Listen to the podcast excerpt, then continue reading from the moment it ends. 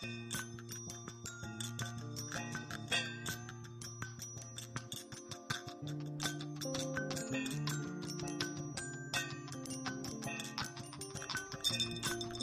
feeder non si butta via proprio niente.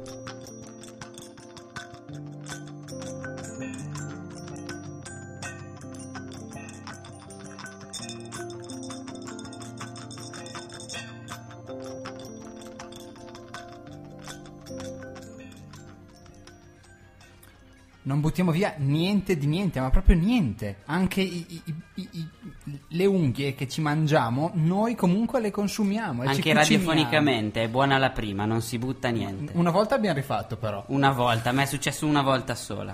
Sì, però è capitato, diciamo. Vabbè, ma poi abbiamo appreso questa filosofia del maiale. Assolutamente sì, eh, questo programma si chiama Feeder, come Claudio vi ha giustamente ricordato durante la sigla. eh, cucina, sostanzialmente. Sì, era la tag del blog quello, cucina. Così, buttata lì nel nulla senza sapere se era un, eh, un nome, un aggettivo, un verbo, un boh, lì. Lì, cucina. E poi ci siamo ritrovati a cucinare per i nerd, sostanzialmente, e da nerd a nostra volta, perché eh, ci pensavo in questi giorni e realizzavo che noi non siamo dei veri e propri food blogger. Tra l'altro abbiamo ricevuto un commento sul blog in cui ci invitano a partecipare a un, un ebook di cucina collettiva. Ma noi non ce ne abbiamo le ricette, non sono nostre, le peschiamo in giro, facciamo quelli i ladri sostanzialmente, ci appropriamo Però la ricetta produciamo. delle crespelle che viene dalla famiglia la si può usare. Si può utilizzare qualche cosa, senza dubbio. Possiamo, possiamo infilarci anche in questo frangente, però food blogger proprio, istituzionali, come fanno gli altri che eh, si arrabattano a inventarsi anche delle cose, a volte non lo siamo.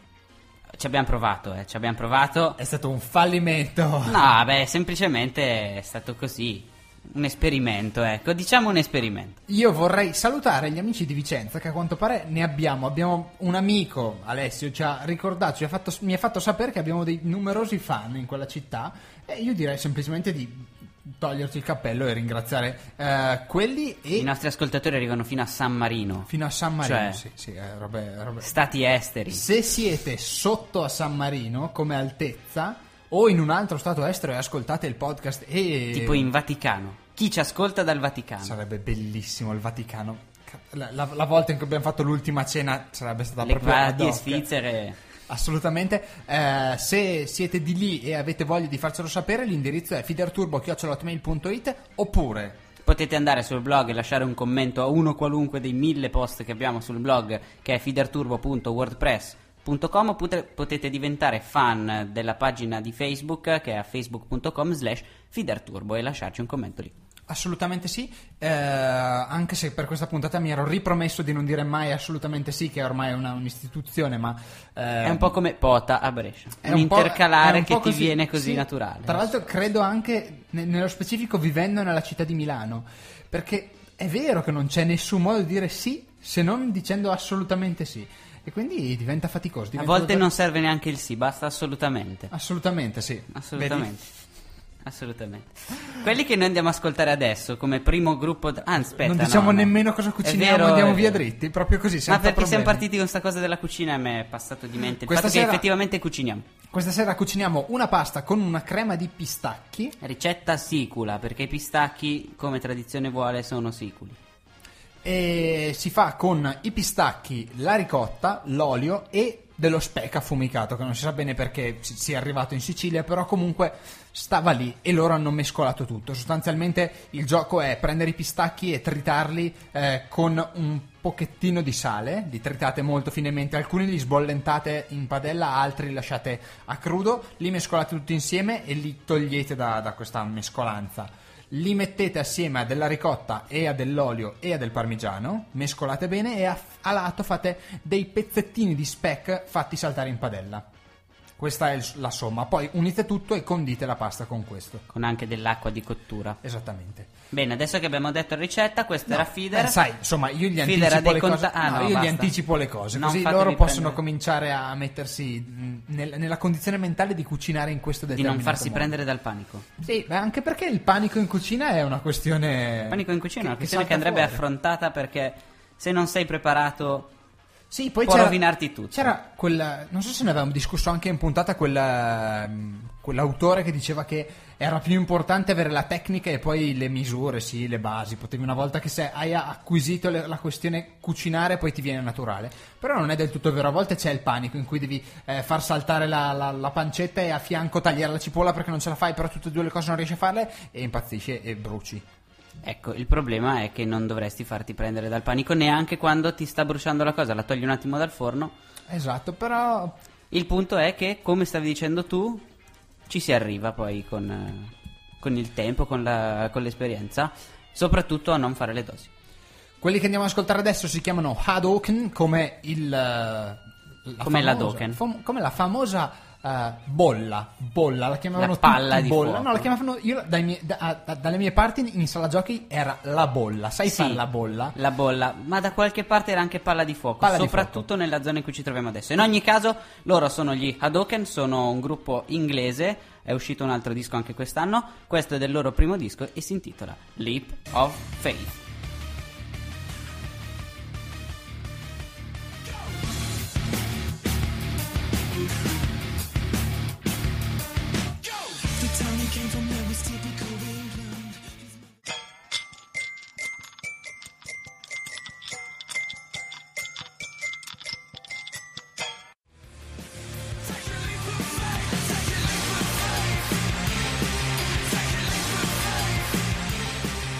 Erano gli Hadoken con Leap of Faith da Not Here to Please You, primo album del gruppo del 2007. Questa mescolanza proprio tamarra tra la chitarrozza met- metallara e l'elettronica più tirata, perché c'era, c'era sotto anche del- del- della chitarra lì.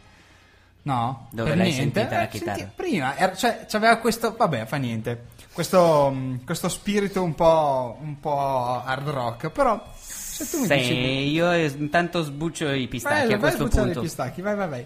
Eh, puoi anche portarli qua e far sentire a- agli ascoltatori cosa... Oppure suona. potrei non riempire il mio computer di pezzetti di gusci di pistacchio. Sai, insomma, eh, ognuno qu- quando fai la cucina, la radio dalla cucina, dei rischi devi prenderteli. Ehm, Sì, quelli che posso evitare li evito. tra l'altro, non abbiamo ancora detto che, dietro, detto che dietro ai microfoni ci sono io, che sono Jacopo.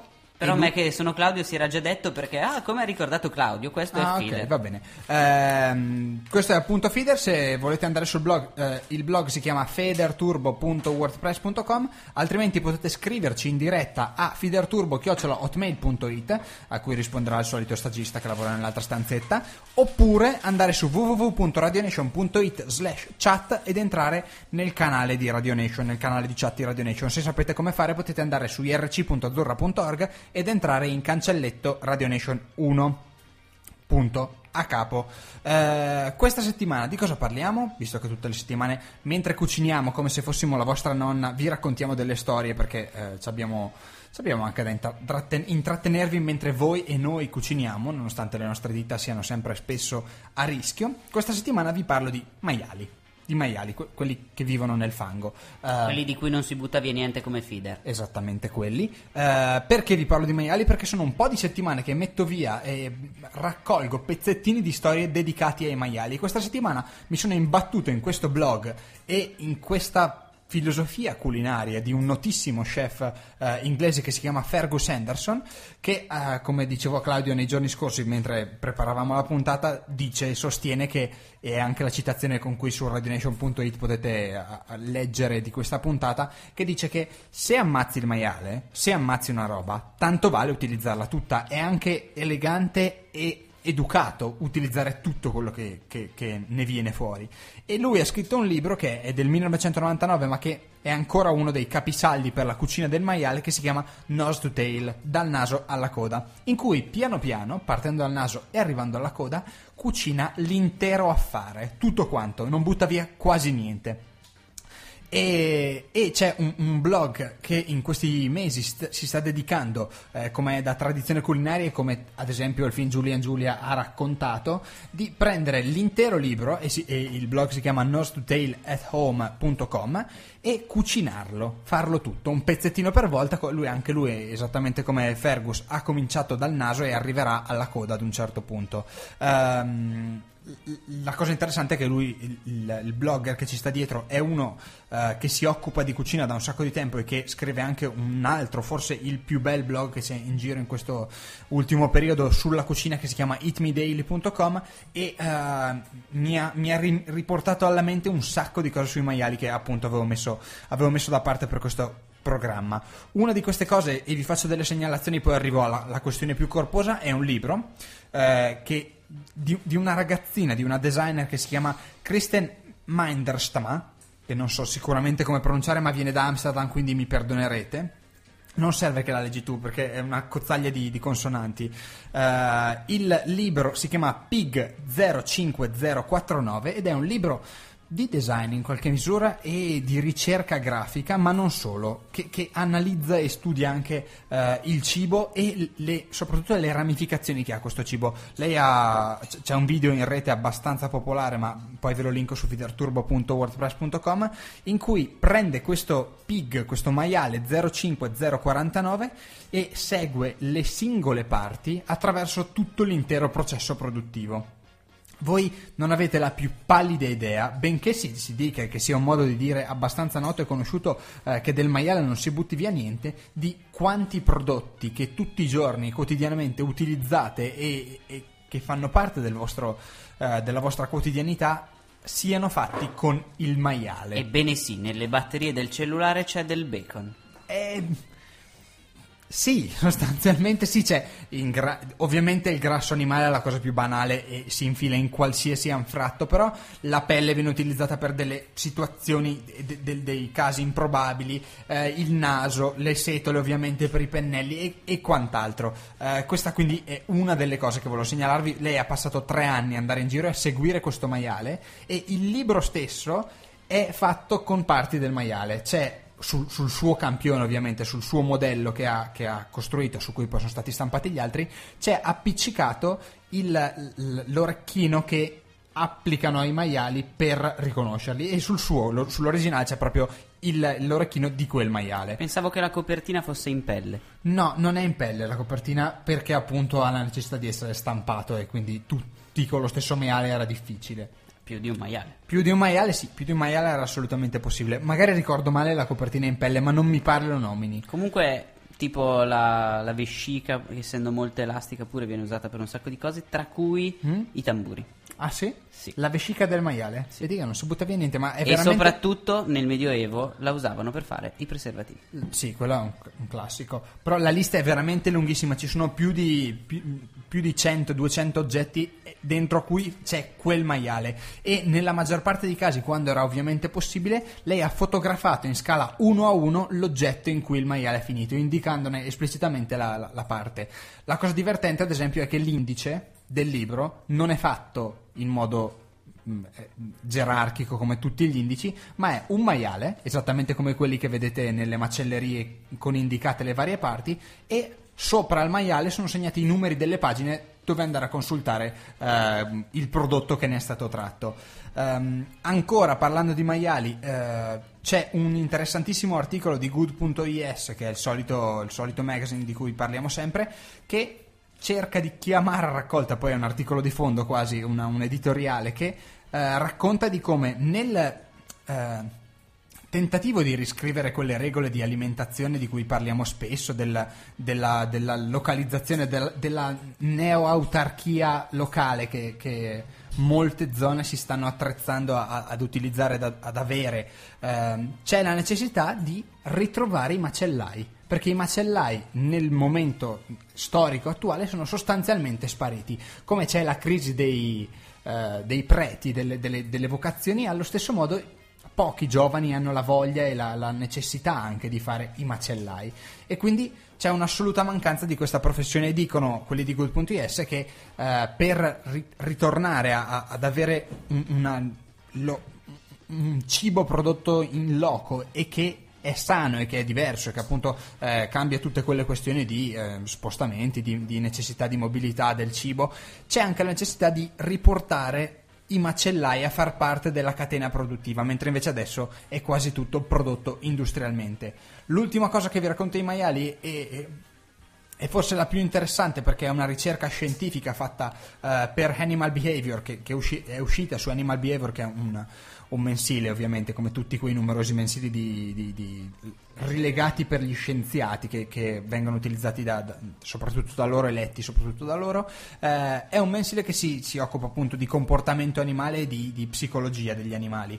Um, n- nel numero che era uscito a novembre 2009 si parlava di uno studio che portava gli, i, i, maiali ad un livello, cioè riconosceva ai maiali un livello di intelligenza superiore a quello che eh, ci aspettavamo ci sono poche specie di animali, specie in generale, eh, che o, oltre a noi ovviamente, che eh, sono in grado di riconoscere, di capire, di comprendere che cosa sia uno specchio. Ci sono i delfini, alcuni tipi di primati, gli elefanti e alcuni pochissimi uccelli. Fine. Gli altri non sanno cosa, cosa sia uno specchio, cioè non, non riescono a comprendere che quello riflesso nello specchio è se stesso. I maiali in Tranne questo... alcuni rari gatti che lo capiscono. Alcuni, allora, ma non come parla... specie, come esempio. No, esatto, qua si parla di specie. L'esemplare particolare poi è sempre possibile, però stato... questo studio ha dimostrato che i maiali posti davanti a uno specchio per una, una, un certo un paio di ore si pettinano. No, non si pettinano, ma riescono a capire che sono loro all'inizio. Innanzitutto l'idea era quella di metterli davanti a uno specchio e capire se loro sono in grado di comprendere che quelli dentro allo specchio sono loro. Li hanno messi davanti allo specchio 7 su 8 che è un campione, eh, magari piccolo come campione, però 7 su 8 è abbastanza eh, notevole come risultato, sono stati in grado di comprendere che quelli de- dello specchio erano loro, perché eh, i movimenti che facevano lo rendevano abbastanza chiaro. La cosa ancora più interessante è che i maiali il giorno dopo, il giorno successivo, quelli eh, che erano stati eh, diciamo esposti a questa tecnologia dello specchio eh, sono stati sottoposti ad un altro esperimento. L'esperimento consisteva nel mettere uno specchio che met- che attra- eh, sul quale si rifletteva una, eh, una ciotola di cibo che però il maiale, a cui il maiale non aveva direttamente accesso e che non poteva vedere in modo immediato. Ehm, cioè, era stato posto un ventilatore che eliminava l'odore della, della, del cibo eh, per il maiale e quindi il maiale doveva per forza affidarsi allo specchio per comprendere dove era il cibo. I maiali che erano stati sottoposti e che erano stati presentati di fronte allo specchio il giorno prima sono stati in grado in tutti i casi di riconoscere eh, e di comprendere l'utilizzo dello specchio e di arrivare al cibo. Quelli che invece non erano stati sottoposti alla, alla, presenza dello specchio il giorno precedente non hanno capito e non sono riusciti ad accedere al cibo, continuavano a sbattere contro lo specchio o a cercare dietro ad esso mentre invece gli altri avevano perfettamente, evidentemente compreso qual era la, la natura dell'oggetto che, che, si trovavano davanti. Eh, gli scienziati ovviamente ehm, sono stati particolarmente colpiti perché eh, da qui dicono a definire un, un'idea di se stessi come hanno fatto altre specie animali come i delfini appunto e alcuni primati ne passa. Il problema per i maiali è che di solito la tecnica che si utilizza è quella di in, mettere dei segni sul corpo e di vedere se gli animali si puliscono. Co- con le scimmie e con gli uccelli ha funzionato così, li sporcavano, se gli animali si pulivano dopo essersi visti nello specchio, allora cominciavano gli scienziati a, pensare che avessero una, una vaga o almeno presente conoscenza di se stessi, capire che erano loro. Col maiale è impossibile, dicono, perché loro sono abituati a stare nel fango, noi li sporchiamo, ma loro non gliene frega niente, proprio sono assolutamente pacifici senza fare neanche una piega. Eh, la cosa interessante ancora dicono è che eh, quando dobbiamo, cerchiamo di capire come si sono evoluti i nostri comportamenti sociali, dobbiamo andare a cercarli eh, e per capirli andiamo a cercarli in quelle specie che meno di noi, eh, che meno ci assomigliano. Incredibilmente i maiali però, nonostante siano così distanti dal punto di vista eh, biologico, benché abbiano alcune componenti come i denti, il cuore, simili geneticamente ai nostri, eh, si ritrovano alla fine nelle stesse condizioni. Se data la possibilità, amano ubriacarsi, guardare la televisione, cazzeggiare, dormire tutto il tempo e effettivamente eh, non è un caso, appunto, ovvio, eh, se n- nella distopia di, di, Animal Farm di Orwell sono stati utilizzati come modello mh, comportamentale per rappresentare gli esseri umani. Eh, vi, vi, lascio tutti i link se volete andare ad approfondire assieme a degli altri video e a delle altre cose su feederturbo.wordpress.com. Quelli che sentiamo adesso si chiamano MGMT e il pezzo si chiama Time to Pretend.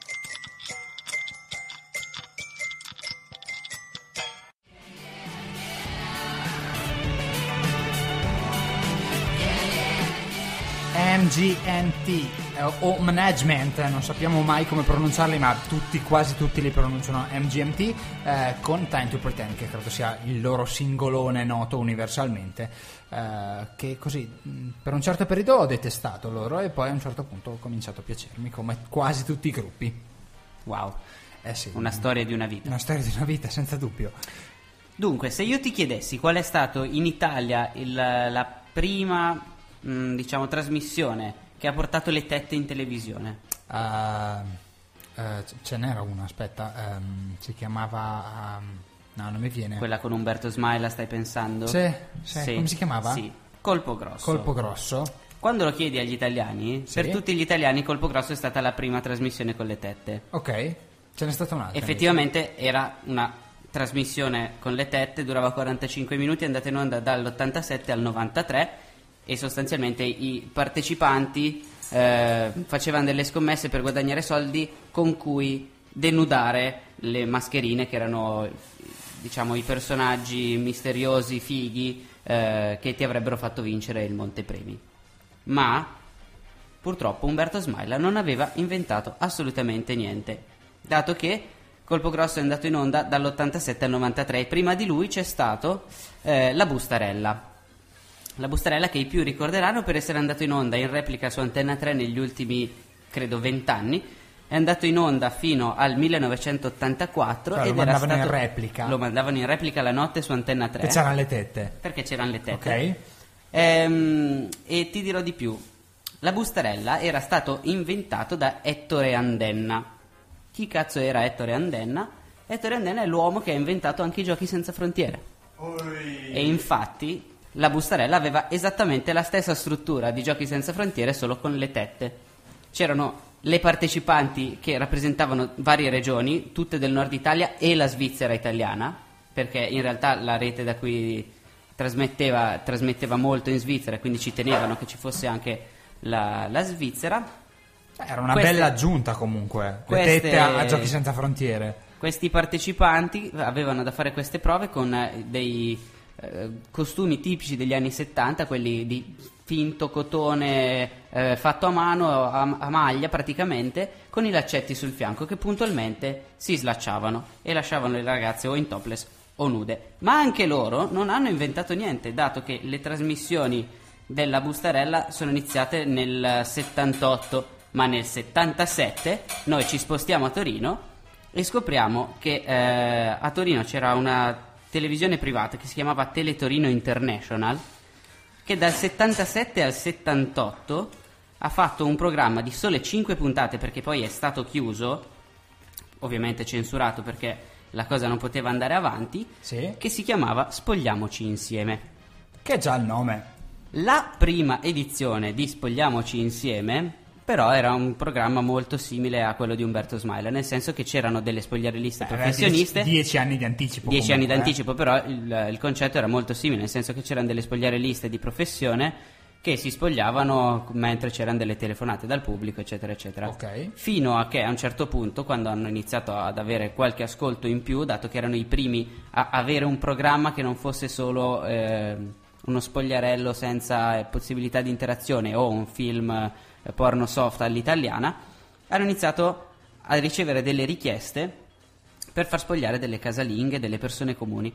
Hanno fatto cinque puntate prima che chiudessero in cui hanno effettivamente fatto spogliare eh, donne della porta accanto, nel vero senso della parola, che erano torinesi che si prestavano a questo gioco ovviamente pagate. Nel 1977-78, quindi questo tizio ha inventato YouPorn. Sostanzialmente sì. Ha anche inventato le, le- le televisioni, quelle in cui chiami e video chatti con... Ah, eh, addirittura. Sì, perché le telefonate da casa potevano chiedere che fosse tolto un pezzo del vestito e poi ovviamente si chiacchierava con la casalinga che si spogliava, E che aveva una maschera. Ovviamente i vestiti erano tipo arlecchino e ne strappavi un pezzettino e poi ancora un pezzettino. e Sì, però restavano completamente in abiti adamitici. adamitici. Uei, Eh? Eh, la cosa che ha fatto più scalpore ovviamente è stato quando hanno fatto spogliare una studentessa universitaria. Diciamo che non è stata presa molto bene la cosa e hanno dovuto chiudere. Ma adesso, Esatto, perché ci racconti sta 23 storia? anni dopo, quasi 20, mm, sì, 23 anni dopo praticamente, Ehm, Che 23, 33. Ne ho 23 io, ero dell'87. Sì, c'hai ragione. Ah. 33 anni dopo, ho fatto un po' male i conti. Eh, 33 anni dopo, un, eh, un regista torinese che adesso si è trasferito a Milano ha deciso di eh, fare un, um, un documentario su questa piccola trasmissione che ha un po' rivoluzionato eh, gli abiti sessuali dell'Italia torinese degli anni di piombo e mh, sta cercando attraverso il suo blog che è spogliarellodelacasalinga.wordpress.com di rintracciare queste persone che avevano partecipato a, a queste cinque puntate per ora è riuscito a contattare tutti i produttori, eh, autori vari, il tizio che metteva il, il nightclub perché lo giravano in un nightclub e mh, le ultime due puntate avevano mh, scaturito abbastanza scalpore eh, da far arrivare la notizia della sua chiusura anche all'estero, tant'è vero che anche dall'Inghilterra, dal Giappone e dagli Stati Uniti era arrivata gente a intervistare quest'uomo nel 77 anzi nel 78 perché ormai l'aveva, era, già stato chiuso e persino Playboy aveva dedicato un servizio di 10 pagine a questo, servi- a questo programma televisivo. Ora, il documentario è in produzione, giusto? Il documentario è in produzione, si intitola Amateur, lo spogliarello della casalinga ed è diretto da Alessio Fava che adesso vive a Milano e quindi potremo anche contattare. Sì, io credo che sarebbe quantomeno interessante sentirlo, magari poi mh, ci, può, ci può anticipare qualche audio da- dalle, dalle interviste, dalle cose, però visto che spesso ci occupiamo di questi temi direi che, che dovremmo provare a contattarlo, visto che sta qua. C'è anche una pagina su Facebook che trovate cercando Amateur allo spogliarello della casalinga eh, in cui c'è un, un estratto di qualche secondo di una puntata originale in cui si vede questa donna seminuda con la maschera per coprirsi il volto ovviamente anche se la studentessa era andata proprio senza maschera e lì è poi Ah, stato, proprio- ah, ok, eh sì, è stato il casus belli quello Ho capito. e, mm, dura 11 secondi c'è una musichetta veramente molto porno che io a questo punto farei Vai, vai, vai, ascoltare un sentiamo. attimo No- noi vediamo, possiamo descrivere però per 11 secondi. questa, questa musichetta porno anni 70 Sì, c'è una donna con una maschera. Niente, era così. È, è il teaser Ah, trailer, ah, è il teaser il trailer del, del documentario. Ho capito. Se avete amici o parenti torinesi che conoscono questo programma e che conoscono qualcuno che ha partecipato al programma, O potete. se, se ave- se avete partecipato al programma anche. Dubito che i nostri ascoltatori l'abbiano fatto, ma non importa.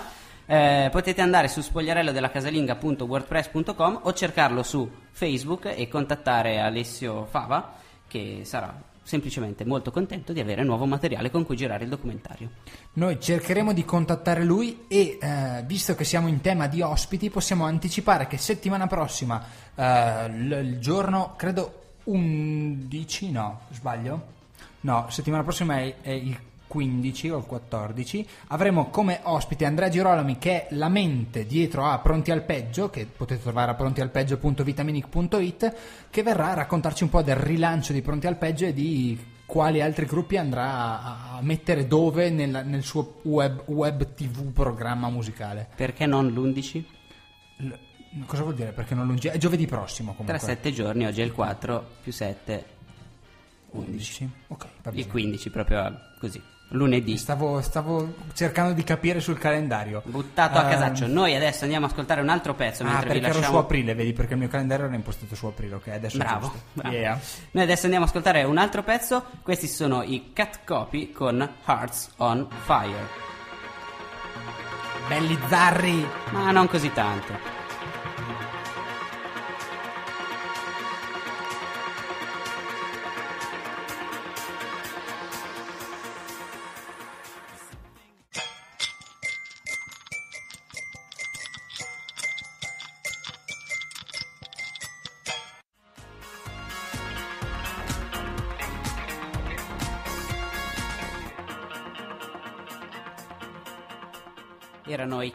Cat Copy, trio elettronico australiano che hanno iniziato nel 2001 a suonare. Il eh, tizio che canta e anche il capo del gruppo era un designer. Ha detto: Vabbè, facciamo un gruppo. Come, come il gruppo di How I Met Your Mother. I- Gli Sven. Sì, eh, il loro ultimo disco del 2008 si intitola In Ghost Colors. Potete andare anche a cercarlo. Io dico cercare, poi fate voi.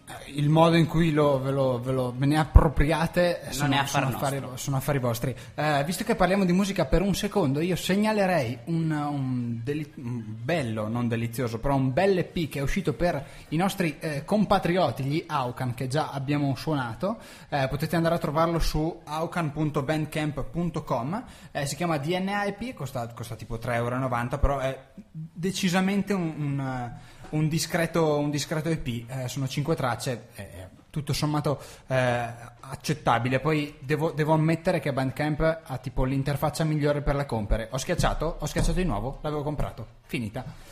Ehm, andiamo avanti, nel senso che la ricetta procede. Eh, io ho tritato tutto il pistacchio con dei pinoli nel nostro caso, perché non avevamo abbastanza pistacchi e da bravi giovani marmotte abbiamo sostituito con qualche cosa di abbastanza credibile nel, nel Sì, poi componente insomma era, finale. era praticamente un pesto da fare, quindi abbiamo detto che cosa ci va nel pesto? I pinoli. Era un nocciolame eh, sbollentato in acqua, lo, lo tritate bene con il mixer o se volete fare il pestellato potete fare il pestellato. Con una presa avere- di sale grosso. Ah, non ce l'avevo messo la sale grosso. Va L'hai anche aggiunta, detto. Va aggiunta, lo so, lo so, va aggiunta, va, va ritritato per Tanto un adesso attimino. devo ritritare di Sì, nuovo. infatti non c'è problema. Eh, dopodiché lo mescolerete con della ricotta, del parmigiano e dell'olio per fare la cremina, l'impastino. Eh, a, a fianco farete cuocere dello speck e poi mettete tutto insieme. La cosa divertente è che questa ricetta è stata fatta appositamente perché Claudio è stufo di fotografare piatti gialli per la nostra cucina. Assolutamente sì, mi sono un po' rotto le balle. E quindi abbiamo detto facciamo una cosa verde a questo punto. Se avete dei piatti colorati da suggerirci, noi siamo ah, molto molto ben disposti nei, nei confronti dei piatti colorati di Vi ricordiamo che il pesto l'abbiamo già fatto, quindi non diteci il pesto. Esatto. Ehm, non so che cos'altro Le cime potrebbe- di rapa, però a te non piacciono no, le cime, di rapa. proprio scartiamole. Allora, ricordiamo, scartiamo il tonno in scatola, perché a Claudio non piace, i funghi per me, per il potete andare un po'... Se volete suggerirci potete scriverci a fiderturbo.it durante tutta la settimana, anche gli amici del podcast, soprattutto gli amici del podcast. Eh, se invece siete in diretta e volete scriverci adesso potete farlo su eh, www.radionation.it slash chat. Oppure sempre su feederturbo, Esatto. Pensato, è Sì. quasi stagione. Sì? Il risotto con le fragole.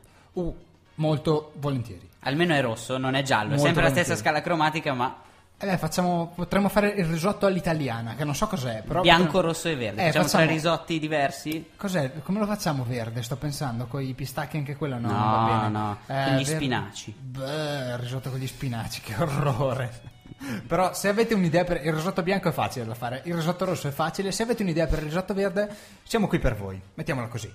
Io, eh, mentre mentre Claudio mh, procede con la, con la preparazione della ricetta, vi racconto un'altra storia, una storia particolare in questo caso, eh, cui che mi appassiona da tempo, è la storia di Rap Rap. Rap Rap non è un cantante degli anni 70 come potreste magari immaginare dal nome curioso, eh, non è un rapper, non è niente di questo genere, è una stampante, anzi è un codice, una- un acronimo per una stampante perché eh, sta per Replicating Rapid Prototyper, che è un prototipatore rapido replicante. Cos- detta così fa un po' ridere e eh, vi fa venire in mente almeno due o tre tipi di fantascienza, ok?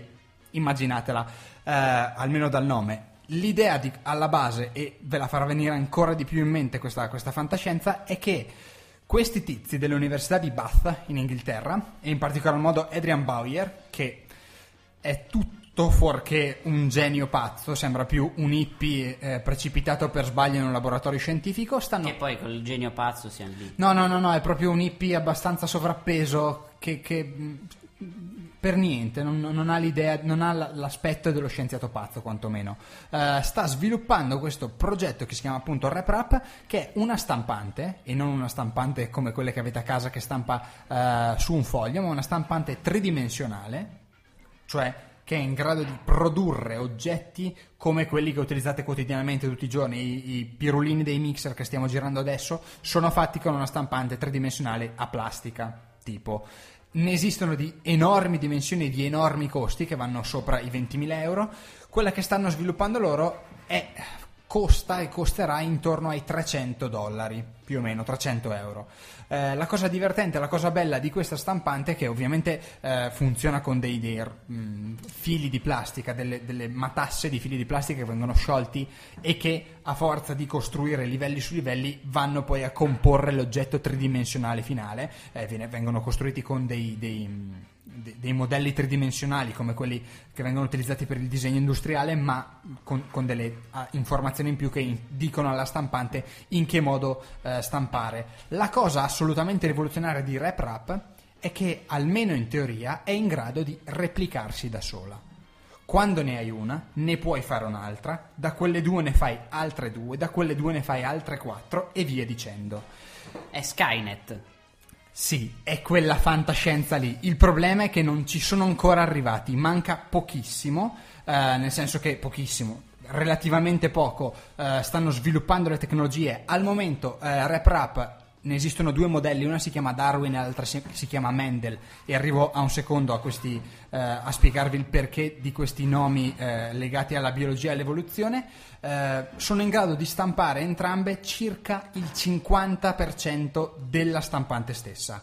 Quando ne hai una puoi stampare il 50% di quella successiva. Servono i bulloni, servono alcuni pezzi di metallo e alcuni circuiti ancora per completare il tutto. La cosa bella è che allo stato attuale appunto è in grado di stampare solo plastica, ma stanno lavorando su una stampante in grado di creare anche dei circuiti, quindi di sciogliere il rame dentro a dei, dei, degli incavi e a costruire i circuiti stessi che fabbricheranno la macchina. Ora, eh, l'idea appunto che la fantascienza si avvicini al reale è, è sempre presente e, e spesso si fa sentire. In questo caso però il fatto è che l'estetica della rap rap assomiglia molto più a cortocircuito che alle piovere di Matrix, alle seppie di Matrix. Non siamo al momento in cui uh, le macchine saranno in grado di autoreplicarsi e di creare enormi eserciti di robot. Vediamo se hai studiato. Come si chiama questo punto della storia umana in cui la macchina prenderà coscienza? Uh, non ne ho idea. La singolarità. La sing- no, la singolarità è un'altra cosa, però la singolarità è, è la crescita tecnologica impennata. Uh, che non... rappresenta il punto in cui l'intelligenza ah, artificiale ah, acquisisce okay. coscienza e inizia a replicarsi. Perché ho studiato la singolarità, però non sapevo che fosse questa cosa. Ok, um, non siamo ancora a quel punto, appunto, per, per il motivo che vi dicevo prima, eh, sia Darwin che Mendel, che sono gli unici due progetti che eh, sono al momento distribuiti, e vi spiego anche perché distribuiti, eh, sembrano più appunto dei robot degli anni Ottanta con le, i, i, circuiti a vista e con queste travi che li tengono insieme, questi pezzi di metallo che li tengono eh, correlati, messi insieme. La cosa bella di GrabRap è che innanzitutto è open source, quindi è accessibile a chiunque in tutto il mondo uh, che ha le tecnologie per farlo, ma um, Adrian Bauer che ha sviluppato il progetto, che sta sviluppando ancora il progetto, uh, l'ha pensato e anche i suoi collaboratori l'hanno pensato proprio per quelli che sono i paesi del terzo mondo, i paesi in via di sviluppo, ovvero quei paesi che hanno bisogno e che, che hanno limitate risorse ma che hanno la possibilità di costruire queste cose. Uh, ha alla base, pensa proprio a quelle, a quei settori di sviluppo economico. Eh, ancora più interessante è il fatto che si basi, come dicevo prima, su un modello biologico. Il fatto che si possa replicare eh, è venuto da una, un'idea che noi eh, gen- gen- genericamente chiamiamo eh, simbiosi, ma che in biologia ha il nome di mutu- mutualismo, che è la tecnica per cui gli animali collaborano tra di loro, non solo animali, anche vegetali ed animali. Eh, l'idea alla base di Rap Rap è quella del fiore quando c'è un fiore che vuole impollinare un altro fiore, che vuole replicarsi, eh, ciò di cui ha bisogno è di un insetto che porti il polline da una parte all'altra. Eh, RepRap si basa sullo stesso principio.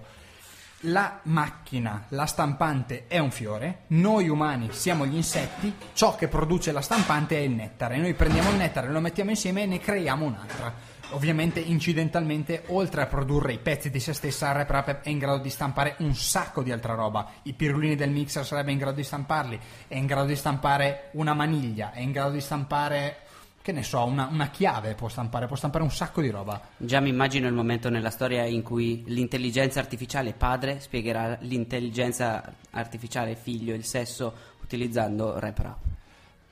Invece che i fiori e le api. Tecnicamente è possibile, tecnicamente a un certo punto sarà possibile. La cosa bella è che al momento ce ne sono circa 250 in tutto il mondo. Però lui fa vedere eh, e porta l'esempio di, di, una stampante industriale che era in grado di stampare ehm, 10.000 pettini all'ora. RepRap ci mette un sacco di tempo a stampare un pettine. Il fatto lui dice è ci mette un sacco di tempo a stampare un pettine, ma ci mette solo due giorni a replicare se stessa in due giorni ha prodotto tutti i pezzi che servono per ricostruire un'altra stampante, o appunto il 50%, ma l'obiettivo è quello di arrivare sopra il 90% di capacità di ricopiabilità della stampante rispetto a se stessa. Da quel momento al momento in cui la RepRap sarà in grado di battere la stampante industriale che fa 10.000 pettini all'ora, da quel momento a quel momento ci vogliono solo 20 giorni entro 20 giorni la, la RepRap ha abbastanza RepRap uguali in grado di stampare 10.000 pettini. Entro un mese ci sono abbastanza stampanti per tutti gli esseri umani, uomini, donne, bambini del mondo. Lui dice la, le possibilità di rivoluzione sono straordinarie, sono esageratamente grandi. Noi pensiamo molto in grande, anche se il progetto è una cosa che sviluppiamo in quattro gatti. Eh, però la possibilità di aprirlo, di essere open source, ci dà la, le speranze di arrivare molto oltre quello che stiamo facendo e la, la, stampante già adesso si sta evolvendo e sta creando ibridi di se stessa perché la gente in giro nel mondo la prende, la modifica e ce la rimanda. Eh, l'idea appunto è che possa addirittura creare ecosistemi di società e, e economici diversi da quelli che conosciamo adesso. Se pensiamo ad un villaggio e hanno pensato a tutto veramente perché c'è la possibilità ancora teorica ma diventerà sempre più concreta di creare la plastica che serve a stampare la stampante da il grano. Alcuni particolari tipi di grano coltivati in un certo modo e trattati in un certo modo creeranno la plastica che servirà a creare la stampante. Come negli anni 90 c'erano le penne di grano che si poteva masticare. Oh yeah! Ancora di più a un certo punto dice stiamo lavorando su un oggetto che verrà associato alla stampante che servirà a risciogliere la plastica che appunto è colata e solidificata e riutilizzarla. Se avete stampato delle scarpe, dei sandali, delle, delle robe di plastica, vostro figlio gli è cresciuto il piede, buttate quella nel, nella, nel cola, nell'affare che colerà il tutto, aggiungete una bottiglia di plastica, sciogliete di nuovo e ne stampate un altro paio. Questo rivoluziona il modo in cui eh, interpretiamo la fa- manufatturiera, la stampa e la fabbricazione delle cose e magari cambierà appunto anche in questo caso proprio per la questione di non dover più accedere ai servizi, non dover più trasportare le cose, il modo in cui conosciamo la fabbricazione degli oggetti. Già c'era qualche ironico um, pazzere, pazzo che, che, su internet ha messo la baia dei, dei, prodotti dove è possibile scaricare i modelli uh, su, su, un modello Pirate Bay dei, dei, degli oggetti 3D vedremo quanto ancora ci vorrà prima di, di arrivare al, al, alla fattibilità della cosa, perché adesso è veramente difficile da assemblare. Ci sono gruppi in giro, ce n'è uno in Italia, se cercate su Google gruppi che si chiama Rap Rap Roma, che sta cercando di mettere insieme una delle prime rap rap italiane. Eh, se volete saperne di più vi metto il link su feederturbo.wordpress.com.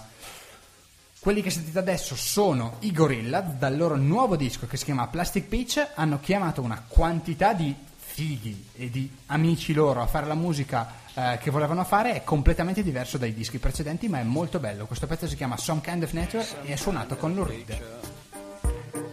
Some kind of soul, some kind of mixture, some kind of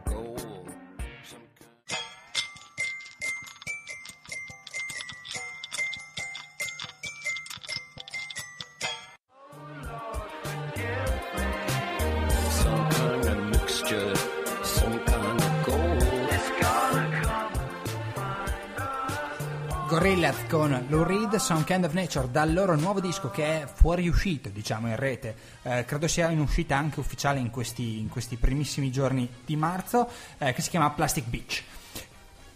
Hanno chiamato veramente tanta gente, a un certo punto tipo l'orchestra dei Balcani, de- della roba fuori di testa e amici rapper loro.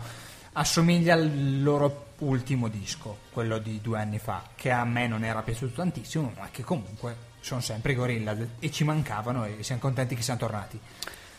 Noi intanto siamo andati un po' avanti con la ricetta, dopo aver tritato tutta la roba di prima, abbiamo tagliuzzato le, mm, le fettine di speck, le abbiamo fatte soffriggere con un po' d'olio e nel frattempo abbiamo recuperato il parmigiano, la ricotta e l'olio. Abbiamo buttato tutto in una ciotola, che è quella dove avevamo tritato la roba prima, e abbiamo fatto un mescolotto. Adesso metteremo su anche l'acqua per la pasta.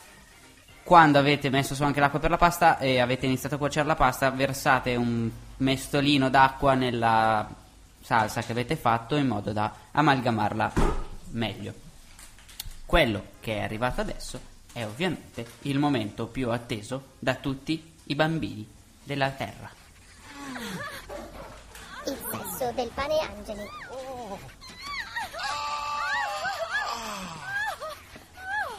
Nonché dagli atei. Da tutti i pare. bambini della Terra. Da tutti i bambini della Terra. Quelli del Cosmo non lo so perché non li ho ancora sentiti uno per uno, ma ci sto lavorando su. In Va ogni bene. caso è sicuramente il programma più atteso, la parte del programma più attesa eh, dagli atei del, ehm, del Texas.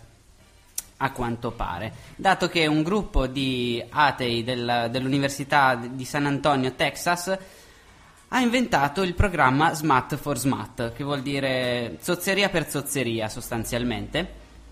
Il progetto prevede che voi portiate a loro o la Bibbia o il Corano o un qualunque altro tipo di testo religioso, quindi anche quelli di Scientology vanno benissimo, e loro in cambio vi diano della pornografia, riviste di pornografia, non video, perché ovviamente voi gli portate una cosa scritta e loro ve ne ridanno una scritta, o perlomeno da guardare. Ehm, il progetto è partito per il semplice fatto che secondo loro la morale non deve essere dettata dalla religione. Giusto? E dato che eh, dalla- in- la morale invece, soprattutto nel Texas dove questa cosa è particolarmente sentita, è un, un po' bizzarra perché eh, si può sparare al proprio vicino di casa liberamente ma non si può guardare la pornografia. Insomma hanno detto, dato che questa- questo tipo di morale che si contraddice continuamente, secondo noi è tipico, è tipico proprio dell'atteggiamento religioso, soprattutto di libri scritti mm, 4.000 anni fa nelle tende nel deserto che forse non rispecchiano più esattamente la nostra società di oggi e soprattutto che continuano a, a- a contraddirsi nella stessa pagina e che soprattutto portano delle idee che vanno ben oltre la pornografia standard. Porno soft di Playboy, arrivano veramente all'hardcore come ad esempio pensieri antifemministi del tipo la donna vale metà di un, di un uomo oppure picchiate i bambini e, e la- insomma un sacco di altri, a- altri motivi ehm, morali che a loro non andavano assolutamente bene hanno proposto questa cosa. La pornografia che vi rilasciano mm, graduata da 0 a 5 0 è Playboy 0 è Playboy 5 presumo che sia sesso con gli animali voi gli portate quello che volete loro in cambio vi restituiscono quello che volete voi, nel senso che voi potete scegliere in questa scala se eh, stare sullo 0, 1 o arrivare fino al 4, 5. Eh, ovviamente tutto questo nel campus ha causato un, un po' di agitazione, soprattutto da parte delle, delle autorità universitarie. Quello che loro sperano di fare è di eh, aprire gli occhi agli studenti, perlomeno eh, ancora ai ragazzi giovani che frequentano l'università, eh, sul fatto che non possono affidare la, la propria idea di giusto e sbagliato a qualche cosa che comunque di giusto e sbagliato è molto peggio della pornografia che vorrebbe limitare. Sostanzialmente questo è il, il progetto che hanno in mente questi studenti. Sono stati intervistati anche dalla NBC, che ovviamente ha tentato di incastrarli facendoli eh, passare per dei mostri depravati e non c'è riuscita però. Noi siamo con gli atei del Texas. Noi siamo assolutamente vita. con gli atei del Texas. Se volete potete andare a leggere l'intervista sul sito della NBC che è msnbc.msn.com, cercate Trading Bibles in San Antonio e lo trovate sicuramente. C'è tutta la rivi- la- l'intervista scritta e anche il video, quindi non potete assolutamente sbagliare. Ottimo. Il, eh, il tubolare oggi è là sopra, se me lo lontano. recuperi No, aspetta, que- beh, allora, senti, in questo momento politico non si può fare altro che usare il tubolare. Infatti l'ho lasciato qua in cucina apposta, quello politico invece che quello dell'amore. Allora, ruotiamo, ma stiamo- mh, pensiamo che ci parlerà di, di liste rimandate, di non di lo so, scelte. se arriviamo in ritardo sì. Allora, siamo, siamo in ritardo? No, Beh, sono le siamo 9 e un po' 1, in quindi siamo in po' ritardo, siamo rispetto- perfettamente politici. Allora, io parlerei dell'assetto politic- politico-istituzionale che si propone la riconversione e l'articolazione periferica dei servizi al di sopra degli interessi e delle pressioni di parte, potenziando ed incrementando con le dovute e imprescindibili sottolineature una congrua flessibilità delle strutture, che, che appunto dovrebbe servire a fare a riammettere le liste che La flessibilità. la flessibilità delle strutture proprio della, È interessante anche come, come arrivare in ritardo sul processo per evitare un ritardo. Ah, quello era bellissimo. Quella è quello era stata un colpo di genio. Solo, solo a Milano può accadere questa cosa, da nessun'altra parte. Bellissimo. Dato che abbiamo messo pezzi di musica elettronica non italiani fino ad ora, Sì. il mashup va molto controcorrente. Perché a noi ci piace fare un po' le cose così. Quello che andate a sentire si intitola Anni 60 contro Conserva. Con la K conserva. Conserva con la K. Eh, questo conserva è un tizio che fa solo mashup di musica anni 60 e questo è un intero mashup di musica anni 60 italiana, tra cui ci sono Pavone, Celentano, Morandi, Little Tony, un po' di Vai tutto, così.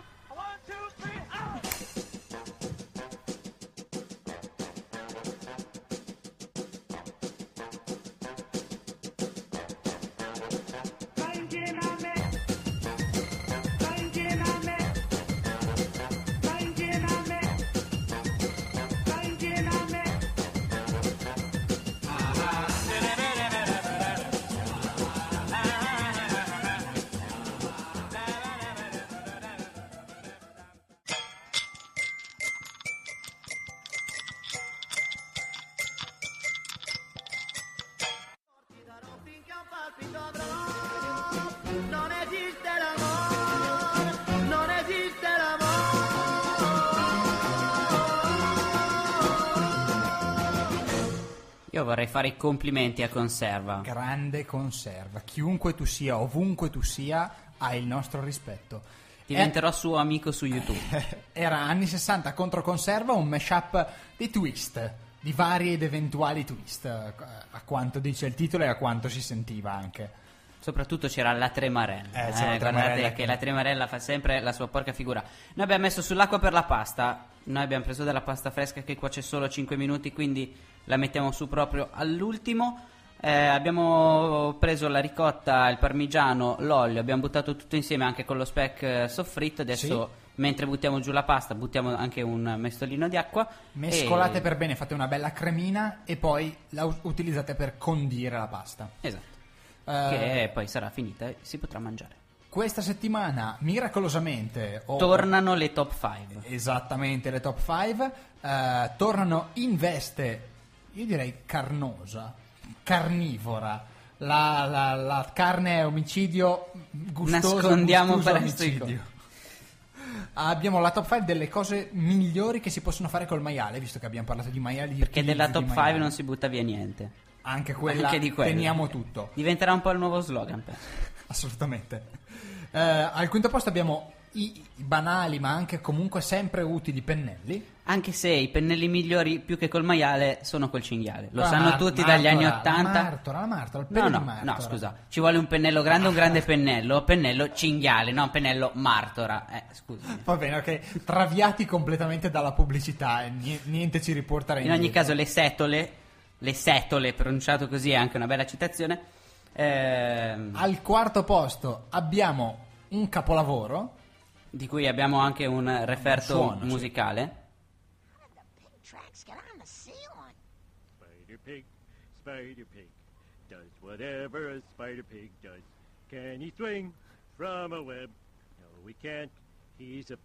The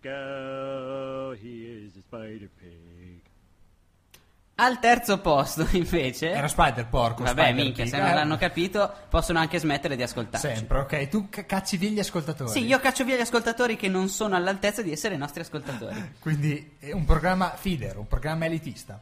Assolutamente sì. Al terzo posto abbiamo il Bacon Dashi di eh, Momofuku, di cui vi abbiamo parlato in un paio di po' di puntate fa, almeno 10 puntate fa, minimo. E ne abbiamo già fatte 19, Esatto. ragazzi. Eh, se volete andare a recuperarlo, cercate Bacon Dashi e scoprirete che cos'è. È un tipo un esperimento di cucina culinaria fusion che il maestro, il sensei di cucina orientale, eh, per niente approverebbe. Ehm, che, che praticamente Se cerchi Bacon Dashi siamo il terzo risultato di Google. in Italia. Però va bene, comunque va bene I comunque. primi due non sono italiani, il terzo siamo noi. Eh, al secondo posto Al secondo posto la bestemmia, perché con il porco ci sta sempre qualche è cosa. sempre perfetta. O e i anche- moccoli, come si dice in Toscana. E anche col Partito Democratico, che spesso è stato utilizzato eh, anche non a caso, tra l'altro, anche qui non a caso, eh, a rap- rappresentazione o quantomeno ad anagramma della bestemmia. Ma anche il PDL, guarda che... Al primo posto abbiamo ovviamente, immancabilmente, un po' perché stiamo sull'internet e la passione ha contagiato tutti, e un po' perché Un po' perché il toccasana è la panacea di tutti i piatti. La pancetta. Il bacon, che, che è un classico e che è immancabile in qualsiasi tavola e in qualsiasi brancia. Eh, Secondo me anche i vegetariani mangiano bacon. sì, sì, sì, il bacon vegetale. No, no, il bacon. il bacon lo mangiano. Sì, è l'unica cosa che mangiano di carne, ma quella la mangiano. Questo programma eh, si conclude perché noi andiamo a mangiare, a cenare, mm, finiamo di cucinare la ricetta e poi eh, fotografiamo e mangiamo, come, come di consueto, come tutte le settimane.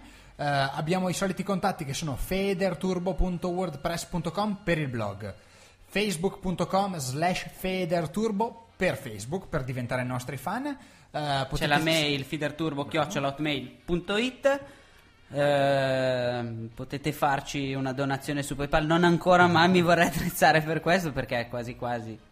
Magari qualcuno che gli facciamo un po' pena. e- Sì, ma secondo me qualche donazione potremmo anche tirarla su, sai, noi intratteniamo comunque e invitiamo di nuovo per l'ennesima volta gli amici del podcast a farsi sentire, perché sappiamo che sono là, che sono numerosi e che lottano insieme a noi.